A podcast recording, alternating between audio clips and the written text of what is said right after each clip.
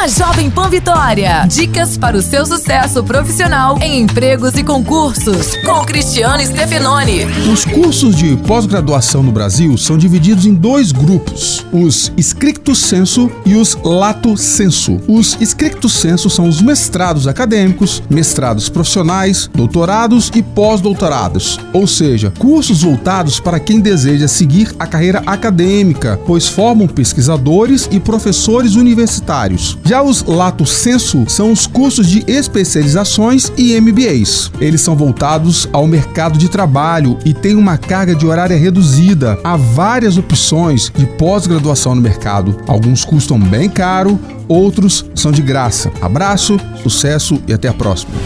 Você ouviu Empregos e Concursos com Cristiano Stefanoni. Para mais dicas e oportunidades, acesse folhavitória.com.br barra empregos e concursos.